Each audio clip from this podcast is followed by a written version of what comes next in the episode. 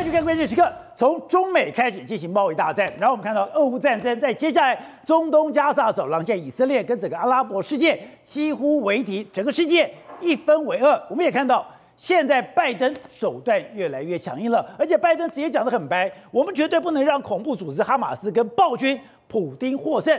但真正在拜登心目中的敌人，真的只有普丁吗？我们看到了，现在整个习近平才是他真正要对付的对象，而且这个一分为二，让中国跟俄罗斯手牵得更紧了。在这一次“一带一路”的峰会里面，你会看到。 普丁、习近平两个人几乎如胶似漆，如果两个人几乎如哥们，所以是说这个世界一分为二。这个世界现在中国跟俄罗斯轴心联盟的味道越来越强烈了。没错，昨天晚上的时候，事实上拜登呢在美国这个总统的椭圆形办公室里面，坐在那个坚毅书桌前面，发表他上任第二次的全国演说。他演说讲什么？当然讲他这一次支持哈马斯的这个状况，但是呢，他最后结论是我们绝对不能够让恐怖组织哈马斯还有。 暴君普丁的这个获胜，他们是不同的威胁，但是共同点都是想消灭邻近的这个民主国家。所以他说我要这个要求国会呢特别拨款1000亿美金。那1000亿美金里面来说的话，当然有直接支援以色列，也有支援这个乌克兰，但是里面呢他还特别提到了 which include Taiwan 啊，他因为也印太地区还有70亿元左右，也就是说70亿美金。对，是啊，美国呢，同时他没有，他虽然没有点名中国，但是你想也知道谁站在哈马斯。 谁站在普丁背后？当然就是那个看不见的人嘛。所以现在有两场战争，一个是俄乌战争，一个是中东战争。结果俄乌战争，免得乌克兰你可以拿到600亿，那以色列我只给你100亿，包括台湾之内的印太地区。好，那我们就想。 这个拜登他的定调就是这样，世界一分为二，非常清楚。这个暴君哈马斯、普丁，还有他后面的所有人。好，但是另外一边呢，最近一段时间，中国不是办“一带一路”的高峰会吗？普丁就专门来了。那普丁来之后，你看他跟这个习近平两个关系多好啊！你看普丁，他就在那边笑，难得啊。然后你看习近平也难得这个蛮开心的这个感觉。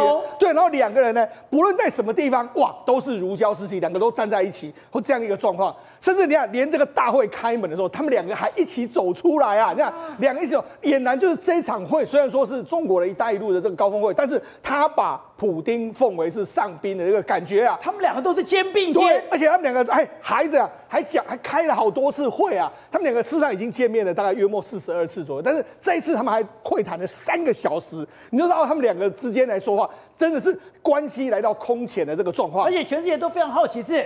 你们那3个小时秘密的会谈，那个茶叙到底谈什么？对，而且普丁这一次到了中国，给了中国极大的面子。是，去之前，还接受了专访。对，那接受专访。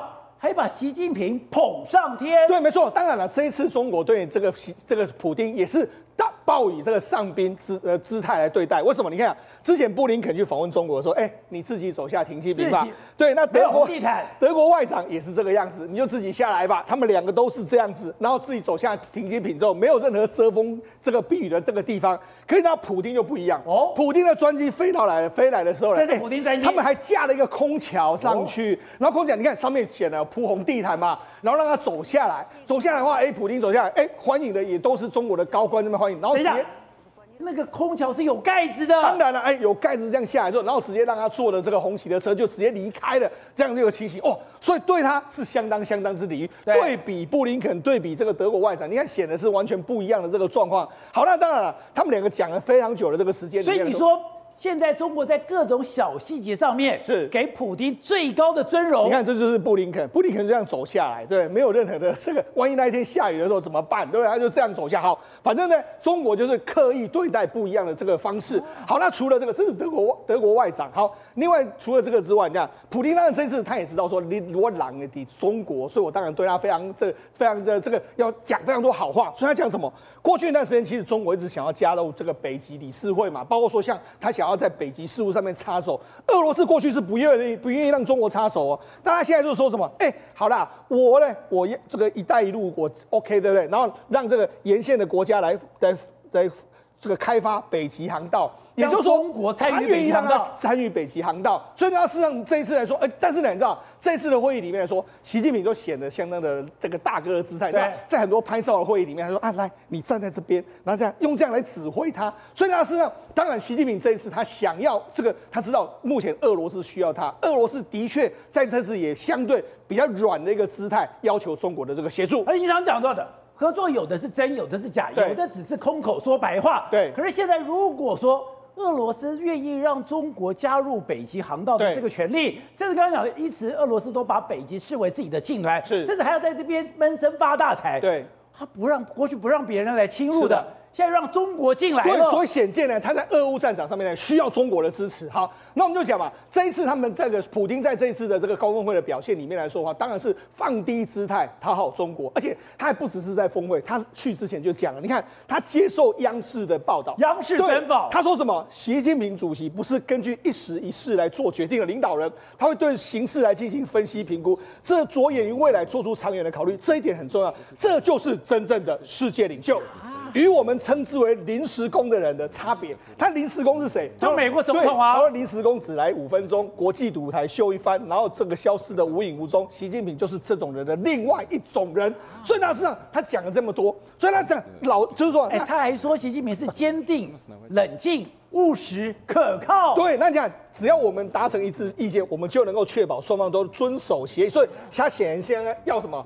要的东西，你要给我，你也得爱好我。好，那我就讲，事实上这一次呢，我觉得呢，普丁呢也是设了一个局让中国跳。为什么？那这个最近一段时间呢，他当然想办法把中国拉入俄乌战场。对，那事实上，美国情报局7月曾经说，你这个中国呢，好像出口非常多的这个民用的这个无人机，然后让俄罗斯去用这些军用，他指控说中国你是这个样子，但是中国都当然不会承认嘛。对，就没想到俄罗斯自己承认了。俄罗斯的财政部长西卢安诺夫他就说，如今几乎所有的无人机都来自中国，我们也感谢我们的合作伙伴。所以摆明他就是要把中国拉进来。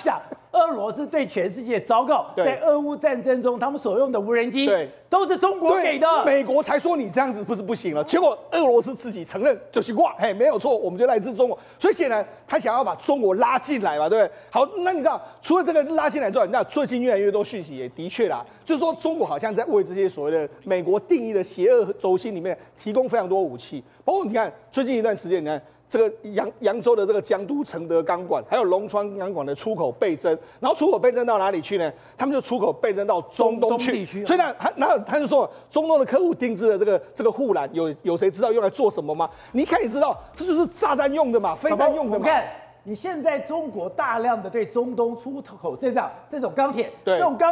他们说那叫护栏，对，这长得像护栏吗？对啊，你看这就好像这种简易的炮弹的这个飞弹的这个尾翼这个东西嘛。那你看这些看起来就是军事设施嘛。那你这些卖给中东客户，那到底卖到谁那边去？所以美国显然也认为说，你要么就是卖给伊朗，要么就卖给这些所谓他定义中间的中东的邪恶轴心。这就是美国现在也在抓一些相关的证据。所以中国才是整个俄乌战争还有中东加沙走廊这个纷争的引武者，对嘛？俄罗斯自己也讲。没有错，我们就是来自这个中国的无人机啊！好，那除了这个之外，你看为什么这样？这几天的时候，拉夫罗夫这俄罗斯的外长，他还跑到北韩去，也就是说，你看这个“一带一路”这个进行会谈的时候呢，中俄这边谈得非常开心，就俄罗斯的外长又跑到这个北韩去见这个金正恩。那所以你看。现在中国、俄罗斯还有朝鲜三方是结合起来，然后对抗的就是美日韩，所以我们就说中东那只是小儿科，真正的大科在这个地方。三个东亚的这个还有东北亚的国家，三个结盟起来，这才是真正巨大冲突的这个部分。你说中国、俄罗斯、北韩，还有加上伊朗，对，已经连成一线了。对，好，那除了这个之外，你看美国目前为止来说也公布很多照片，这是什么？这是北韩的这个地方，他们说北韩这边有很多货柜，对不对？然后后来没多久就上了这些。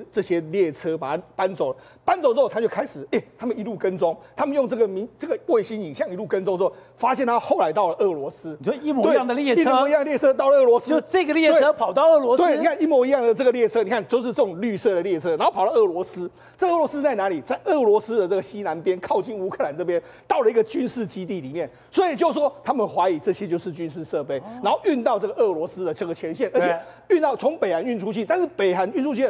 到底是北韩做还是中国做了？所以怀疑是中国给了北韩，北韩再转到俄罗斯。对，好，所以现在美国呢也在做一个坚壁清野的这个动作。什么叫坚壁清野呢？他们 FBI 就破获了一个案件，就说，因为我们知道美国有很多这个所谓包括在路易斯安那州，然后很多地方他们有学校 call center 要远距工作，就没想到搞不好，搞到最后，这些远距工作帮我们工作，他们以为是印度人，以为是什么马来西亚或者是菲律宾人，就没有是北韩人，就没想到就是北韩人在这个地方呢，这个用这个美国的工帮美国打工赚了钱，然后用来资助这个，用来资助北韩，来用武器来威胁美国，所以美国就破获这件事。所以，那事实上目前为止来说啊，美国也是在对北韩进行一个坚壁清野的这个姿态，而且现在美国虽然讲。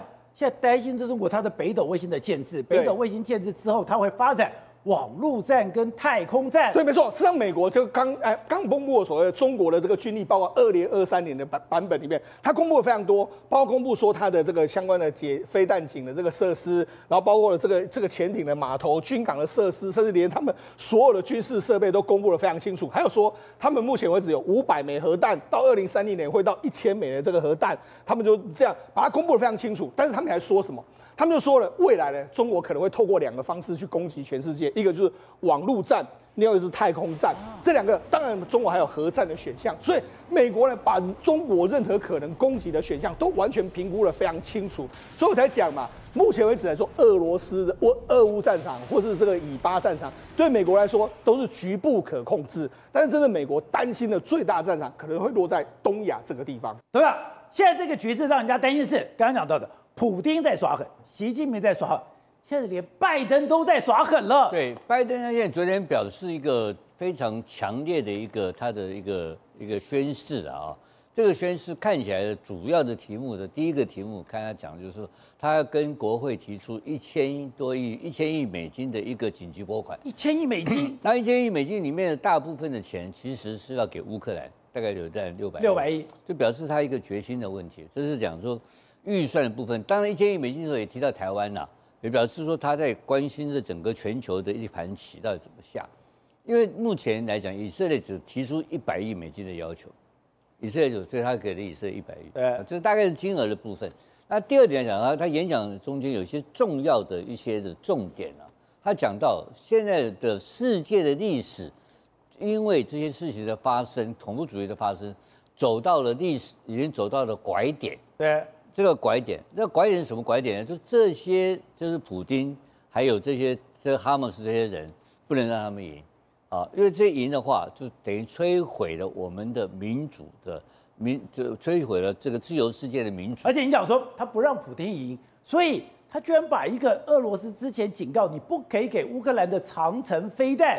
给了乌克兰，你说这个至关重要。所以这个事情我们都看不懂他到底要怎么打，因为目前他提到一点，他说乌克兰的战争需要美国的领导，就 American leadership。如果美国没有领导乌克兰战争的话，那这场战争将会让俄罗斯取得胜利。他讲的这个很重要，所以他不会离开，我继续打下去。那打下去的时候呢，我就看到底什么事情发生？对，什么事情发生？所以其实关键的一个事情就是他提供的陆军的所谓的战术飞弹，就是 ATACM。那这个战术飞弹看起来没什么了不起的。那当时在提出要提供这个飞弹的时候，普丁曾经撂了一句狠话：美军只要敢提供 ATACM 给乌克兰的话，他就要启用。战术型核武来还击，那他给了，对，他给了，现在普丁跑到北京去了嘛，就没有回应这个事情了。但是紧接着就看到了这个在这个乌克兰战场上产生了剧烈的变化。对，因为有这个远程武器的发展的结果，那乌克兰的战力快速的提升了。这个 ATACM 很重要吗？对，因为 ATACM 本身它的这个是远程飞弹的哈。他用海马斯可以发射远程飞弹，据称啊哈可以，目前现在有180公里了，还有更长程的。那听说这个给的型号是1996年生产的老型号，不确定，这都不确定。对。但是结果我们看到了嘛，他把别尔江斯克跟卢甘斯克的机场都轰炸成功嘛，对，而且非常快速有效的把他的武装直升机炸毁了，不知道。但是意思在哪里呢？为什么这个重要呢？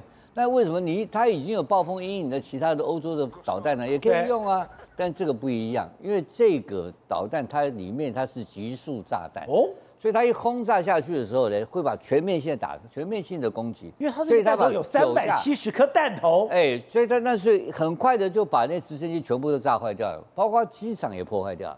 所以这个是非常可怕的集束炸弹，对，所以普丁才那么计较。如果你用了一个贵重的炸弹，就是暴风阴影这种，一颗$150万，炸过去炸一架直升机，这个划不来嘛。他现在用一颗这种所谓 ATACM 的话，就把整个机场毁掉了。对，所以这两个完全把那个战况破坏掉。因为乌克兰的战事现在碰到两个困难，一个就是地雷，一个就是直升机。对，因为乌克兰没有空优嘛。 那两边其实都没有空优，但直升机出动的时候就可以很有效的打击你的坦克部队、地面部队，包括你现在更重要的你的扫雷的这些装甲车会被它破坏掉，就扫雷的阻碍就会形成，你没有办法攻击，所以它进步非常缓慢，你过不了雷区，你过不了雷区。当你现在开始，如果让它的这个武装直升机回到这所谓的射程外的话的驻地的话，对，就会变成180公里、200公里以外。 那他就充裕的时间，对，突破雷区，然后突破他的攻击的攻势就不会受挫，对，争取宝贵的时间做一个突破性的攻击啊！所以这个是一个可以说是介于战术跟战略之间的一个武器，对，非常有效。然后所以让你的武装直升机不敢轻举妄动了，不会后退嘛？会后退你飞过来来不及了嘛？我已经突破了嘛，对不对？所以这时候来讲的话，所以表示代表什么意思？ 这是非常重要一个迹象，代表了普丁也是不代表了拜登耍狠，因为后面美军还有更多更厉害的地面攻击武器，但过去一直不愿意提供，不愿意提供的目的何在？我们不知道。或许好，美军或是美国的策略就是要让你俄乌战争打的一个持久战，对，消耗俄罗斯，把你用这个拖垮俄罗斯是他的目的。 但是看这个样子，因为你已经动到了以色列的情况之下，他这整个的战争的车轮速度啊，开始这个角度开始加快了嘛，所以发现说，他立刻宣布说我要拨1000亿，然后我的决心更强烈，然后这个完了之后呢，然后你就可以看到另外一个方面，就是说在中东战场的可能性了嘛，中东战场可能性今天不是已经有一个也门发射对北。 他的航空母舰给对不对？被他的飞弹给炸掉了。对，他的标二飞弹，美军的飞弹直接攻击也门嘛，所以表示这种作战的模式已经产生了。那中东战场的形势也就慢慢一步一步的往前面推进了。那开始的时候，你看这就是哈马斯被歼灭这个的命运了、啊，它已经是一个基本的一个作战目标。对，所以说伊朗跟俄罗斯这个轴心圈形成了没有？已经形成了嘛？ 所以他知道，普丁知道，他退这一步，他讲到历史的拐点，他没有办法退步了吧？拜登不能退了，拜登没有办法退了，拜登是非要坚持在这个战场，因为他如果退的话，他的政权可能也会遭遇到挑战，甚至于说垮台。好，廷尉，真的这个加沙走廊的纷扰，整个中东战争真的改变的局势吗？ 现在美国真的耍狠吗？刚刚讲你根本没有想到，我居然把陆军的战术飞弹，这个过去绝对不能使用、不能交给乌克兰的，居然交给乌克兰，而且在别尔江斯克、在卢甘斯克两边同时发射。另外就是刚刚讲的，在菲律宾，菲律宾也耍狠了，菲律宾居然讲我要把我的马德雷3号。 重新整装。对我们说，这3个火药库哦，自由上是联动的哦。当然，大家认为说火药库可能在台海，但是我认为更加重要可能是在南海。那为什么会这样子啊？因为你知道，在这个乌克兰的这战场上，事实上已经开始在消耗俄罗斯的情况下，以巴冲突，美军是要试图把它控制在一个反恐的战争。而在台海以及在南海这边的话。 真的就是在处理有关中国霸权的问题，因为中国它在南海是不断的在扩张嘛，因为它想要它成为东南亚霸权，想要扩张的情况下，现在挑上了菲律宾。为什么菲律宾呢？因为它不能让菲律宾呢能够监视它。我为什么这么讲呢？因为 中国在南沙群岛，它填海造陆完成之后，其实最主要的目的就是有一个前进基地，有一个在南海当中呢，不是只有限缩在海南岛，它的南海舰队、南部军区绝对也不可能只有限缩在广东跟海南岛而已，它一定要往前要进。往前要进的话，好不容易现在把前面的南沙群岛几个岛礁都填海造陆完成之后，现在你美国还有菲律宾在旁边就近的监视我，这还得了？所以为什么呢？这几天来讲的话，闹得很凶的仁爱礁，闹得很凶的司令礁，其实都在美济礁的对面哦。那仁爱礁来讲的话，上面有这个马德雷三号，有坐滩那。 你看到一件事情啊，菲律宾今天放话出来了，今天说要准备装修这个报废的军舰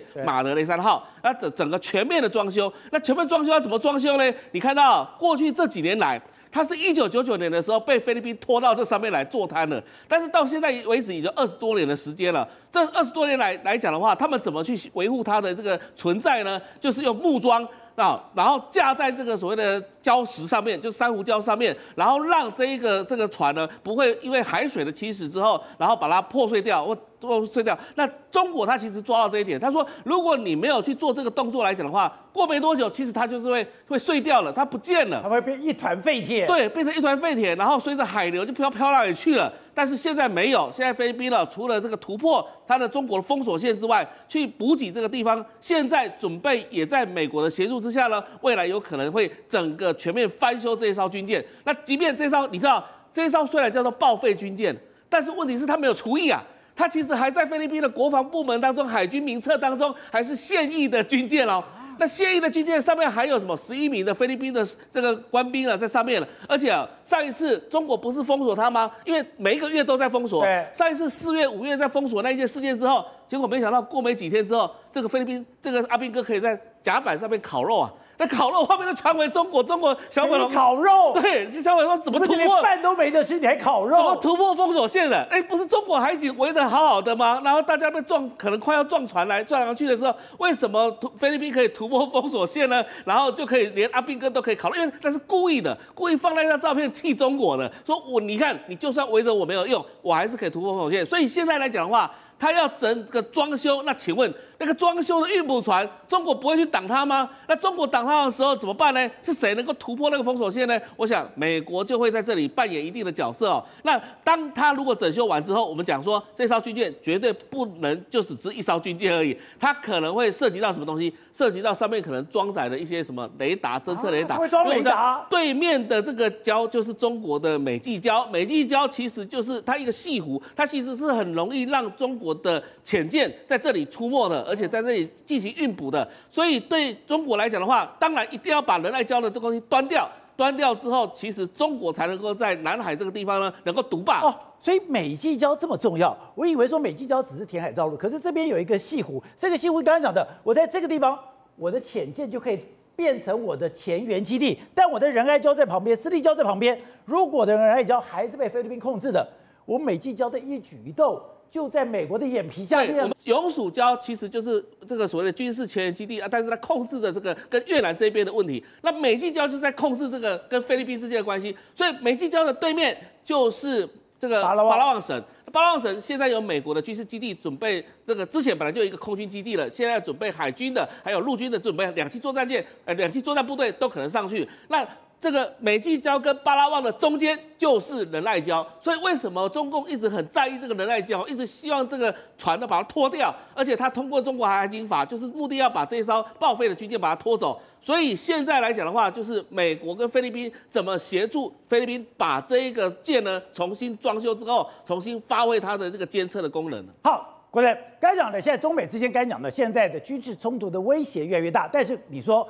真正可怕的是整个经济上的一个对决。现在今天中国的股市，上海股市居然掉到3000点，一度掉到了3000点，后来玩完回到了3005点。但是更可怕的是，它的外资真的是大逃亡，甚至大摩还警告不要逢低买进中国股票。你知道这拜是什么日子吗？是习近平打破中国领导人第3任的满周年庆，就是这个礼拜。这礼拜在中国股市上演一场。 比中东还要激烈的攻防战，你知道，为了捍卫3000点，上证指数3000点，中国动员了超过10家的大型国企，要求他们组成国家护盘队，包括电力公司中国国电，包括钢铁公司中国宝钢，甚至连核电公司中国核工都进场护盘，还要求中国 A 股的上市公司超过77家响应，每个要么拿5亿，拿10亿，要拿1亿。 进来护盘，就是要希望在满周年庆的时候捍卫住3000点。而且，它一度掉到了2983点，后来拼命拉，才拉到了3005点。对不起，这已经突破了所谓的习近平满周年最丢脸的时候，因为上一次跌破3000点就是20大的时候，再上一次是2018年中美贸易战开打，所以这一次防线跌破，就等于让习近平第3任满周年丢了一个很大的脸。谁把这个防线攻破了？其实就是来自香港的外资。本来他开一个管道叫做深沪通啊，沪港通，从香港北向资金把中国股市拿起来，没想到这变成逃亡通道。这个礼拜卖了超过1000多亿的台币，所以中国国企大量动员进来护盘，还是没有用，股市就一直崩下来，眼看它跌破3000点的防线。好，那刚才讲现在外资真的大逃亡吗？还有现在包括你的技术，包括你的设备，现在你的资金全部真的要逃离中国吗？对，所以彭博就说外资撤退已经进入了前所未有的阶段。为什么中国要动员这么大力量，要求所有的国企都进来护盘？是因为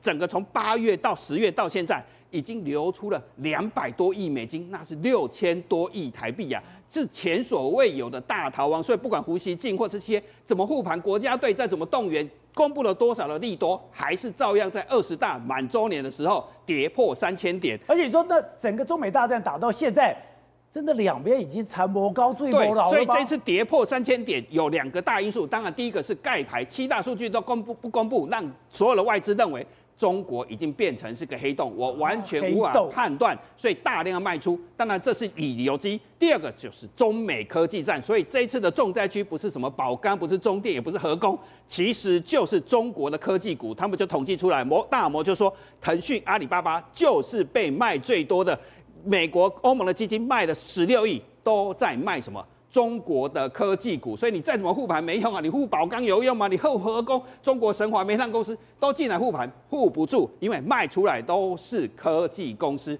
整个外资对中国科技公司前景非常的担忧，因为我刚才讲的，美国现在封锁嘛，封锁就是中国的 AI。如果我封锁你中国 AI 的话，那你中国 AI 的未来，你中国的科技公司不就全挂了吗？对，为什么中国科技公司这么危险？就从美国2020年就开始打了。第一个，电信设备不准你用，接下来伺服器不准你用，这次又点名什么？点名台湾的半导体设备商，连做污水处理工程都被点名。美国是坚壁清野，完全要把中国科技业完全逼到死路，所以没有人敢去帮中国。所以严重到什么事？连一条线都要搬回台湾。什么叫一条线？连电线都不放过。不过我们来看，这次中美科技大战，以为只有 AI 晶片不能卖给腾讯、阿里巴巴这些华为这些业者，其实连后面的连接线，以前我们都说连接线其实非常便宜，一条线在消费性电子一条线都不到1美金，结果现在是怎么样？这是鸿海集团的鸿腾的董事长卢松青，